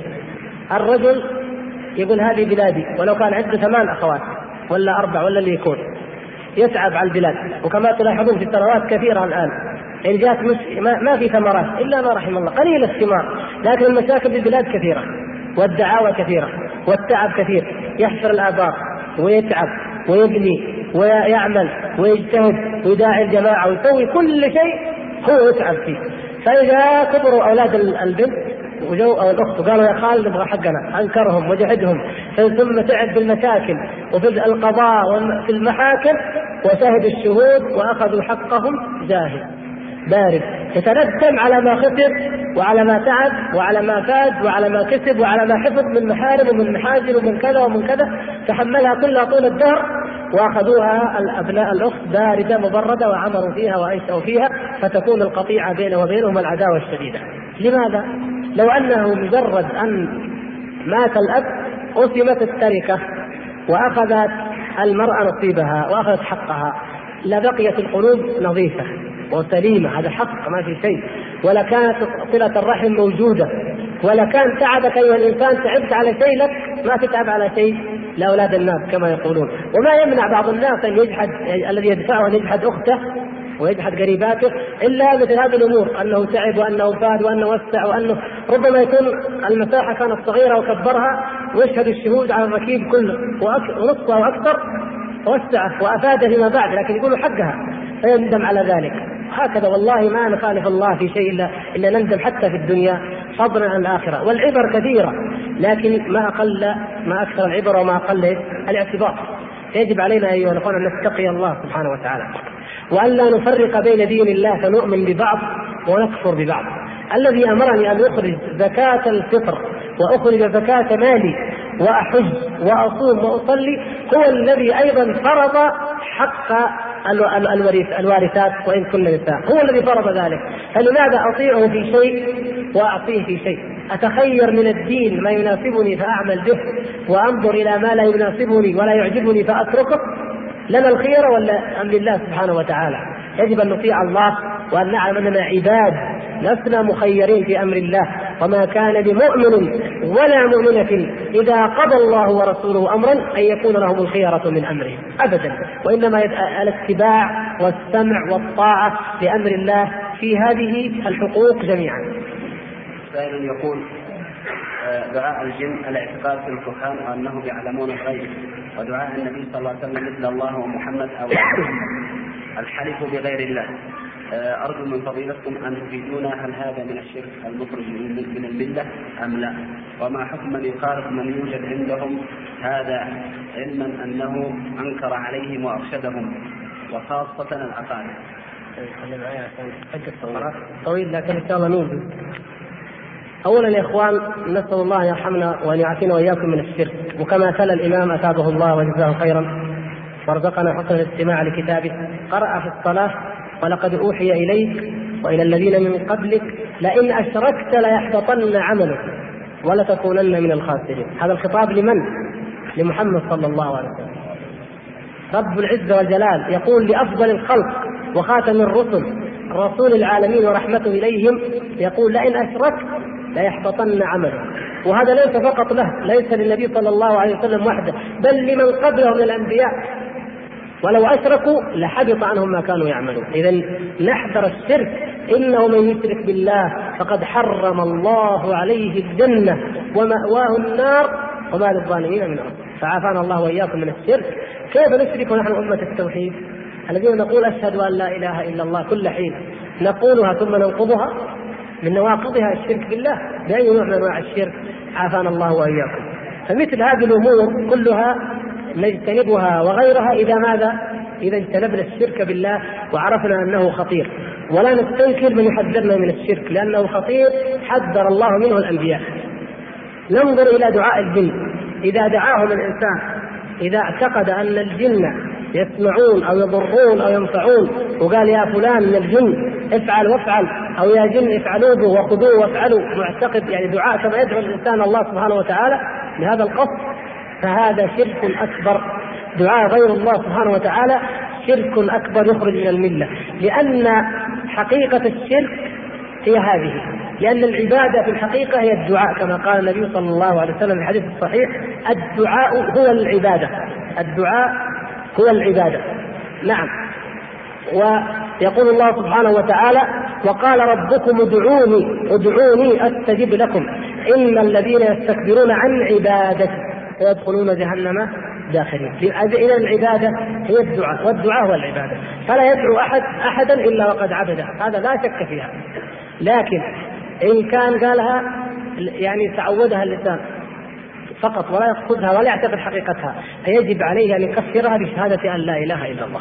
يقول أشهد أن لا إله إلا الله. كما كان الصحابة الكرام أول ما أسلموا وهم تجري على السنتهم بعض ألفاظ من الشرك والحلف بغير الله. ويجب علينا أن ننصحهم جميعا. بغض النظر أن نقول أنك خرجت من الملة أو ما خرجت نقول يا أخي دعاء غير الله شرك أكبر واتق الله ولا تشرك بالله سبحانه وتعالى. والاعتقاد بالكهان أنهم يعلمون الغيب هذا أيضا من الكفر المخرج من الملة. لأن الله تعالى يقول وعنده عنده. هذا تقديم الظرف هنا للاختصاص. ليس عند أحد غيره. وعنده مفاتح الغيب. لا يعلمها إلا هو. إذا جاء واحد قال فلان يعلم الغيب أو اعتقد ذلك كفر بهذه الآية وبأمثالها الكثير من الآيات والأحاديث. فلا يجوز لأحد أن يعتقد أن أحدا يعلم الغيب. حتى الرسول صلى الله عليه وسلم لا يعلم الغيب إلا ما علمه الله وأظهره الله تبارك وتعالى عليه. ولهذا الشيخ محمد بن عبد الوهاب رحمة الله عليه ونقرأ هذا في مناهجنا الدراسيه والحمد لله ذكر من رؤوس الطواغيت الخمسة من ادعى علم الغيب. الذي يدعي علم الغيب هذا ما هو مجرد كافر ما هو مجرد إنه مشرك. هذا طاغوت والطاغوت أعظم المشركين، ليه؟ لأن المشركين إنما يشركون لتعلقهم بالطاغوت واتباعهم للطاغوت، فإذا هو مادة الشرك وأساس الشرك مثل هؤلاء، وحقا والله انظروا الكهان المنتشرين مع الأسف في بعض المناطق. يدعون انهم يعلمون الغيب ويخبرون الإنسان باسمه واسم زوجته وأمه وكذا وكذا فيما يزعمون فيما يدعون. هؤلاء كم يعتقد فيهم من الناس؟ ويشرك الناس بسببهم. اذا هؤلاء طواغيت. وهؤلاء لا غرابة في أنهم يخبروننا بعض الأمور الغيبية يا إخوان. ربما أن الوقت لا يتسع للتفصيل لكن نوجد ونقول ما يطلعوننا عليه من أمور قد تكون غيب بالنسبة لنا هي ليست بغيب بالنسبة لهم وإنما يوحي بعضهم إلى بعض. هؤلاء لهم قرناء. كل إنسان منا له قرين من الشياطين. له قرين كل إنسان منا. والشياطين يوحي بعضها إلى بعض. هل أنبئكم على من تنزل الشياطين؟ تنزل على كل أفاك أثيم. يلقون السمع وأكثرهم كاذبون كما قال النبي صلى الله عليه وسلم. وكما بين في الحديث يكذب يصدق مرة واحدة يكتب الله تعالى. الناس مرة واحدة يصدق فيها ذلك الكاهن فيلقي يلقي الشيطان الكلمة التي سمعها من الملأ الأعلى من الملائكة يلقيها قبل أن يدركه الشهاد فتنة من الله قبل أن يدركه الشهاد يلقي الكلمة. فيسمعها وليه من الإنس الكاهن فيخلط معها كم؟ مئة كذبة ويقول فلان بيقع له كذا. تجي صحيح والله فعلا. وفلان وفلان كذب مئة كذبة فإذا جو الناس جو الوعاظ جو أهل الخير قالوا هذا كذاب. قال ذاك اليوم كذا وطلع كذب. وقال هذا وطلع كذب. جاء الشيطان وأولياء واعوانه قالوا طيب نسيتم ذيك المرة؟ لما قال طلع الصدق. فيذكرون الناس بواحدة. وينسون المئة كذبة. إن هؤلاء أعوان الشياطين والإنس يتعاونون. فليس هناك غيب. لا يعلم الغيب إلا الله. وإنما وحي يوحيه الشياطين بعضهم إلى بعض. قرينك من الشياطين يذهب إلى الكاهن وإلى قرينه ويقول بيجيك فلان ابن فلان واسم أمه كذا وزوجته كذا وعندها مرض كذا كذا. يدخل عليه السلام عليكم. قال أنا أعرف ليش جيت. أنت فلان وابن فلان وزوجتك كذا وعندها مرض كذا. قال والله صحيح. والله لو ما ما عنده برهان ما قال هذا الكلام. يدلس علينا الشيطان وينفينا كلام الله وسنة رسوله ويخرجنا من الملة بهذه الحيل الشيطانية الخبيثة عافانا الله وإياكم. منها. تفضل. الله يفتح عليك. جزاك الله خير. نعم. نبي الله معلش شوية نكمل. نبي الله سليمان عليه السلام سخر الله له الجن اكابر الجن كانوا يخدمونه فلما خر تبينت الجن فلما قضينا عليه الموت ما دلهم على موته إلا دابة الأرض تأكل من ساعته الأنبياء لا تاكل لا تأكل الأرض أجساد الأنبياء. فتوفي وقبضه الله وهو قائم عليه السلام قائم وفي يده العصا متكئ عليها. فكان الجن يأتون ينظرون إليه ويشتغلون ويشتغلون لأن الله سخرهم لمن؟ لسليمان. ربي هب لي ملكا لا ينبغي لأحد من بعد يعني إذا مات سليمان عتق الجن من الخدمة. ما في خدمة. فكانوا ينتظرون موت سليمان حتى يعافوا من الخدمه يصبحوا احرار فياتوا ينظروا وإذا سليمان واقف فيشتغلون ويشتغلون ويعملون بالعبودية. فكيف ما دلهم على موته إلا دابة الأرض؟ هذه الدابة اللي تأكل الخشب. أكلت العصا فسقطت العصا فسقط سليمان. يقول تعالى فلما قر تبينت الجن أن لو كانوا يعلمون الغيب ما لبثوا في العذاب المهين. لو كانوا يعلمون الغيب مجرد ما مات علموا أصحابهم وعتقوا. لكن بقوا في العذاب المهين سنين وراء سنين وهم يظنون أن نبي الله سليمان حي. تفضل يا أخي.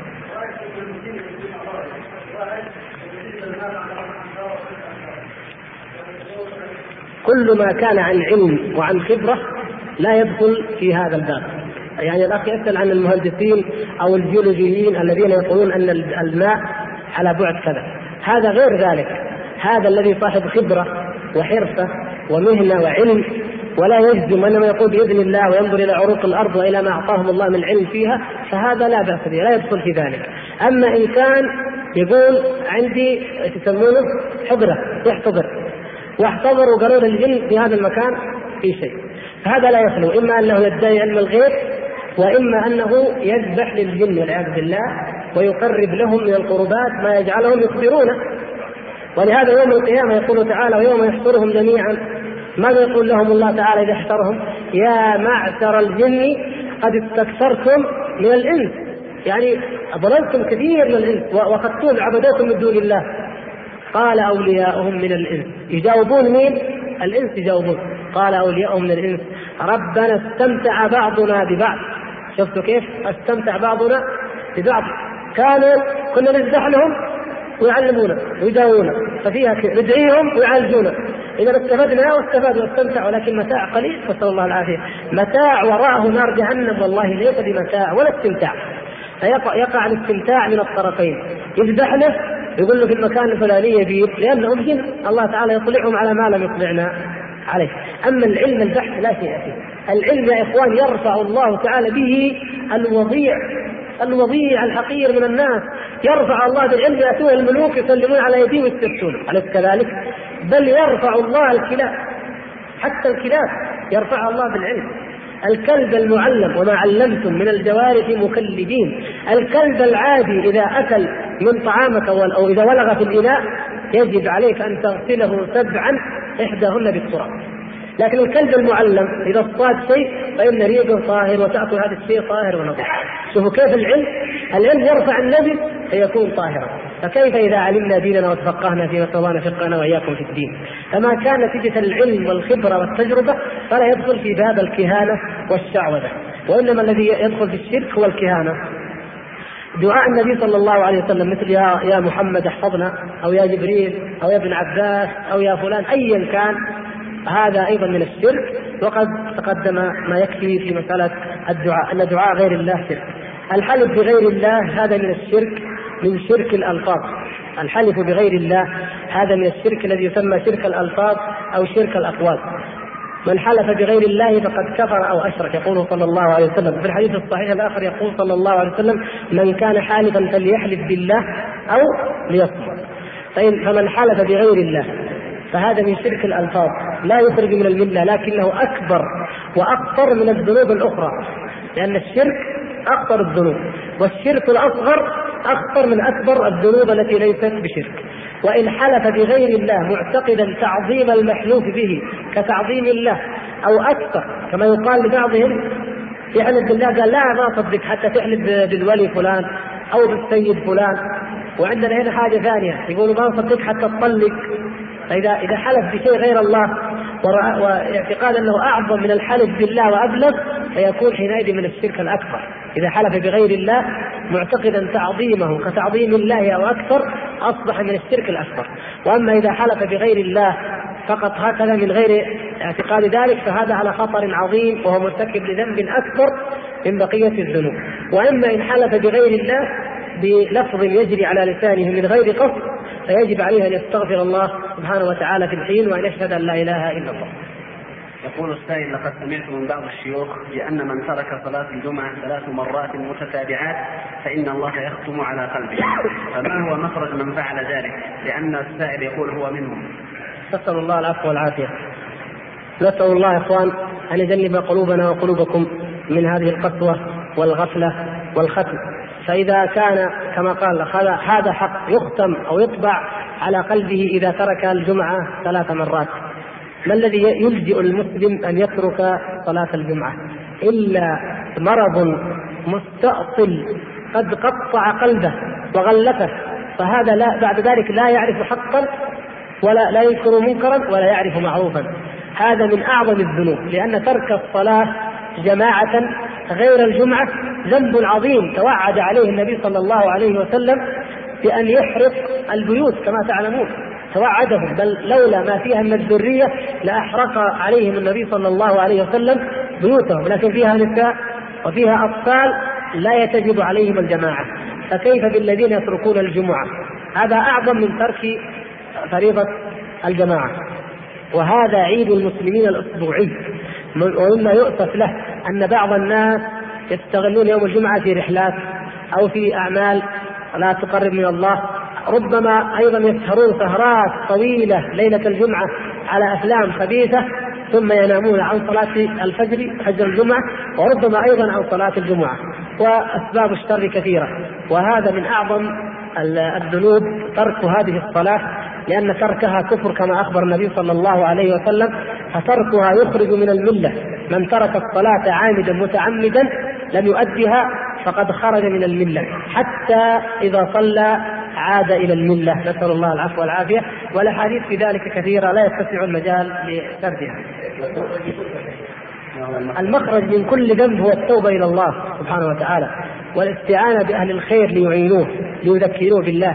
يحضر مجالس الذكر يوصي جيرانه وأقرباءه وأهله بأن يوقظوه إن كان نائما عن صلاة الفجر أو عن غيرها ويستعين على نفسه وعلى شيطانه بدعاء الله له بالهداية لأن الله تعالى جعل الهداية بالمجاهدة والذين جاهدوا فينا لنهدينهم سبلنا.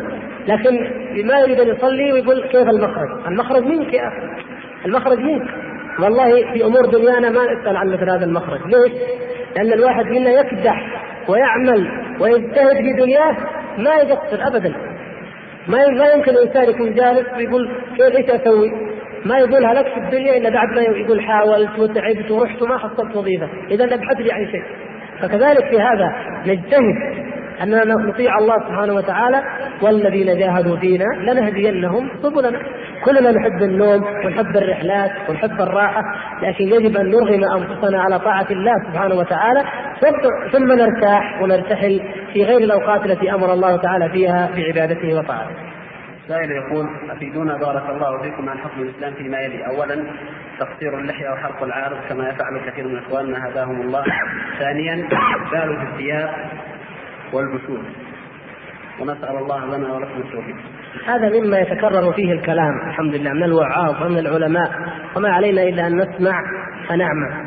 هذه اللحية هذه شعيره من الشعائر الظاهرة الحجاب للمرأة واللحية للرجل وصلاة الجماعة وصلاة العيدين وصلاة الكسوف هذه شعائر لأنني قد أذكر الله وقد لا أذكر. قد أصلي آه، في الليل قد لا أصلي. قد القرآن وقد لا أقرأ ما أحد يدري. لكن الشعائر الظاهرة هي التي تعطي الإنسان صفته.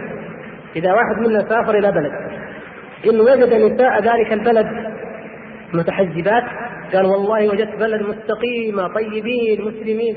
خالطتهم كلمتهم قال لا ما أعرف لغتهم لكن واضح عليهم أن نسائهم محجبات. كيف عرف؟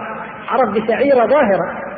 إذا ذهبت إلى بلد أو بلدة أو مدرسة وجدت المدرسين كلهم ملتحين والله مدرسة طيبة ما شاء الله. ليه؟ لأنه وجد عليهم المظهر. هذه شعيرة ظاهرة يجب أن نظهرها وهي علامة فارقة بين المتبعين لمحمد صلى الله عليه وسلم لهذا الرسول العظيم وبين المتبعين للمجوس واليهود والنصارى. آباؤنا وأجدادنا ما عرفوا حلق اللحية هذا موجودين ما عرفوها أبدا. وبعض العلماء يقول بحثنا وجدنا أنه لم يعرف المسلمون حلق اللحية إلا منذ 80 سنة فقط. لا في مصر ولا في الجزائر ولا في المغرب ولا في أي بلد من البلدان لم يعرف المسلمون حلق اللحية إلا منذ حوالي 80 سنة فقط لما دخل الإنجليز والفرنسيين إلى بلادنا. ولا أول العاصي والفاجر واللي يصلي واللي ما يصلي. لا يمكن. لا يمكن. هذه الشعارات التي لا لا لا نأبه بها هذه لو أن أحدا اتلفها أتلف لحية أحد ولم تنبت بعد ذلك إيش فيها يا شيخ؟ القضاء. ماذا فيه من الدية؟ عشر الدية ولا ربعها؟ دية كاملة؟ دية كاملة. صدقت. دية كاملة. ونحن نزيلها بالبلاش؟ هذه خسارة والله خسارة. دية كاملة فيها. إذا يا إخوان لا نقول هذا لا تسهيرا ولا تسفيا لبعض الإخوان المقصرين الذين يقصرون لحاهم ويحلقونها لا والله. فينا ذنوب ربما أعظم مما فيهم. لكن هذه الشعائر الظاهرة يا إخوان هذه هذه علامة الخير علامة اتباع الأنبياء علامة أننا على على منهج رسول الله صلى الله عليه وسلم مخالفين للمجوس. يجب أن نتمسك بها. ولا يقول الإنسان كيف أتمسك سبحان الله. بعض الناس يقول أنا عندي إيمان وأنا عندي خير وأنا عندي دين وأنا عندي ولو كان إحنا بلحيته طيب يا أخي اعفاء اللحية وتقصير الثوب والله أسهل شيء. إيش رأيكم اللي ما يجيب الأشياء السهلة؟ يقدر يجيب الكبيرة؟ اعفاء اللحية ما هو إلا أنك تتركها ما تحلقها. إيش ضرك؟ والله ولا شيء. طيب وإسبال الثوب يفصل على نفسك عند الخياط حاجة من الفلوس وتوفر أيضا الوسط والقدر. ترفع شوية ما يضر. إيش يضر رفع الثوب إلى الكعبين ما فوق يضر شيء؟ نعم لا يستطيع الإنسان بالثياب شفتوا يا أخوان كيف؟ إذا كنا ما ما نقوم من طاعة الله بالدليل هذا اللي ما يكلف شيء. فإذا قلت بعض الناس قال يا أخي نحن عندنا الحمد لله وفينا أشياء هذه بسيطة طيب ما دام بسيطة جبها يا أخي. معقول واحد يشيل حجر كبير وتقول له شيل هذا يقول هذا بسيط اتركه. يا أخي طيب كان شيلته قبل تشيل الكبير هذا. لكن دليل إن التزامنا ضعيف. لو كان ما هو ضعيف جينا بالشيء البسيط إذا اعطاء اللحيه بسيط. الحمد لله اللي جعله بسيط. ما يكلفك شيء. بل يوفر عليك في آخر في دنياك وفي آخرتك. وأيضا تقصير الثوب بسيط. لكن والله لو ما لو اسبلنا الإزار. نسأل الله العفو والعافية. لا ينظر الله إلى المسلم الازار يا لا ينظر الله إليه. نعوذ بالله. إيش بالله عقوبه أعظم من هذا الأمور؟ إن الله لا ينظر إليه. لا ينظر إليه. بعض العلماء يرى انه أن الصلاه لا تصح ولا تقبل. وإن قبلت فهو عاصي آثم والإثم ملاحق له وسيماء الصالحين ليست عليه. إذا إذا شفت واحد مسجد ثوبه كذا ولا السفر تعرف إن هذا فيه شيء من الكذب وإذا رأيت إنسان رافع ازاره أو ثوبه عن عرفت إن هذا عليه سماء الخير. يعني يجعل نفسه في في آه، منزلة أو مع زمرة أهل الشر وأهل المعصية. لماذا؟ بامر بسيط هين على من يسره الله سبحانه وتعالى عليه فوالله ليست هذه وحدها يا إخوان. والله ما أمرنا رسول الله صلى الله عليه وسلم بشيء إلا والخير كل الخير فيه. ولا نهانا عن شيء إلا والشر كل الشر فيه. عرفنا ذلك أو جهلناه يجب علينا أن نتقي الله في أوامره وفي هديه وفي سنته صلى الله عليه وسلم. ومن أوجب ما يجب علينا في هذا الحالة أننا لا نستهزي بمن يطبق السنة. يكفي أنني مقصر يكفي اني مذنب فإذا زدت على الذنب ذنب أعظم وهو الاستهزاء بشعائر الدين التي كفر الله تعالى بها المنافقين. قل أب الله وآياته ورسوله كنتم تستهزئون. لا تعتذروا قد كفرتم بعد إيمانكم. هذا هذا ذنب أعظم من الذنب. الاستهزاء بالمتمسكين بالسنة باللحية أو بالثياب أو تعليم القرآن أو حضور الجمعه والجماعات أو حضور حلقات الذكر. الاستهزاء بهم أعظم جرما وذنبا من أن أن تترك هذه الفروض وهذه السنن وهو مما أخرج الله تعالى به المنافقين من الإيمان نسأل الله العفو والعافية. طيب يقول السائل ما حكم الغناء مع ذكر دليل تحريمه وما هي الطريقة لاجتنابها أو لاجتنابه بعد الانغماس فيه؟ الغناء كلمة عامة نفصل إن شاء الله وإن كان الوقت قد لكن نوجد أيضا الغناء يطلق على شيئين. يجب أن نفرق بينهما. الأول إنسان مع غنمه في الجبل أو إنسان متكي على في بيته ويغني. وحده كذا. اعجبته القصيدة يغني هذا يسمى إيه؟ غنى. موسيقى ورقص ونساء أو رجال وفرقة. ما يسمونها إلا إيش؟ فرقة. ما هو واحد؟ فرقة. ترقص هذا يسمى أيضا إيش؟ غنى. يأتي بعض العلماء أو بعض الناس يقول يا أخي العلماء اختلفوا في الغنى منهم من يقول حلال ومنهم من يقول حرام. الحقيقة ما اختلفوا العلماء لو تبينا ما اختلفوا. لكن تكلم كل منهم في شيء. بعض العلماء من علماء المدينة في الصدر الأول قالوا إن أهل المدينة يبيحون الغنى كيف أهل المدينة يبيحون؟ بعض العلماء الغناء ذاك اللي ما فيه أي شيء. اللي ما فيه أي شيء. من علماء المدينة؟ من فقهاء المدينة؟ عبد الله بن عمر رضي الله تعالى عنه يحدث نافع نافع يحدث عن عبد الله بن عمر لما كان ماشي فوجد راعيا راعي معه قصبة تعرفونها كانت عند بعض قصبة يزمر فيها فوضع ابن عمر أصبعه في اذنيه هكذا أصبعيه في اذنيه هكذا سدها يقول نافع وأنا يومئذ صغير فسألته فقال إن النبي صلى الله عليه وسلم سمع الراعي فوضع يديه هكذا. هذا علماء المدينة وهذا أهل يعني ماذا؟ الغناء الذي فيه موسيقى فيه آلات فيه معازف كما بين النبي صلى الله عليه وسلم الذين يستحلون الحرى والحرير والمعازف. هؤلاء هذا الغناء حرام حرام. الزنا والحرير والخمر والمعازف هذه حرام. والقمار يعني هذه محرمات قطعية. هذا حرام. الناس يقول وأنا يومئذ صغير أنا ما حطيت اصبعي في ابني ليش؟ لأني صغير ما أدري ولا أعرف الحكم يعتذر أنه لم يصد يدنا عن القصبة قصبة الراعي بالله لو شافوا الفرقه الموسيقية وشافوا الأفلام في الفيديو وفي التلفزيون وغيره وشافوا الملايين التي تبذر للمطربين والمطربات وشافوا وشافوا هل يمكن أن يختلف العلماء؟ يقول الله تبارك وتعالى ومن الناس من يشتري لهو الحديث ليضل عن سبيل الله بغير علم. يقول عبد الله بن مسعود رضي الله تعالى عنه والله الذي لا إله غيره إنه الغنى. هيحلف ونأسمه صدق والله. وقال مثل ذلك ابن عباس رضي الله تعالى عنه هذا الغنى هذا الذي ينبت النفاق في القلب كما ينبت الماء النبات هذا الذي نراه وقد ورد فيه من الزجر ما ما تقشعر منه الابدان وأنا أحيل الإخوة وفيكم الحمد لله وكلكم طلبة علم إلى كتاب في هذا الشأن وهو كتاب عظيم في هذا الباب وغيره. كتاب ماذا؟ إغاثة اللهفان. نعم إغاثة اللهفان. الإمام ابن القيم رحمه الله ذكر خمسين وجها في جبر الغناء وذكر عبر وذكر من كلام السلف ما يعتبر به الإنسان. أباح النبي صلى الله عليه وسلم الدف للنساء في العرس في الزواج ودف فرق بين الدف والطبل ولا لا؟ فرق كبير. الزير دف ولا طبل؟ طبل ما هو دف؟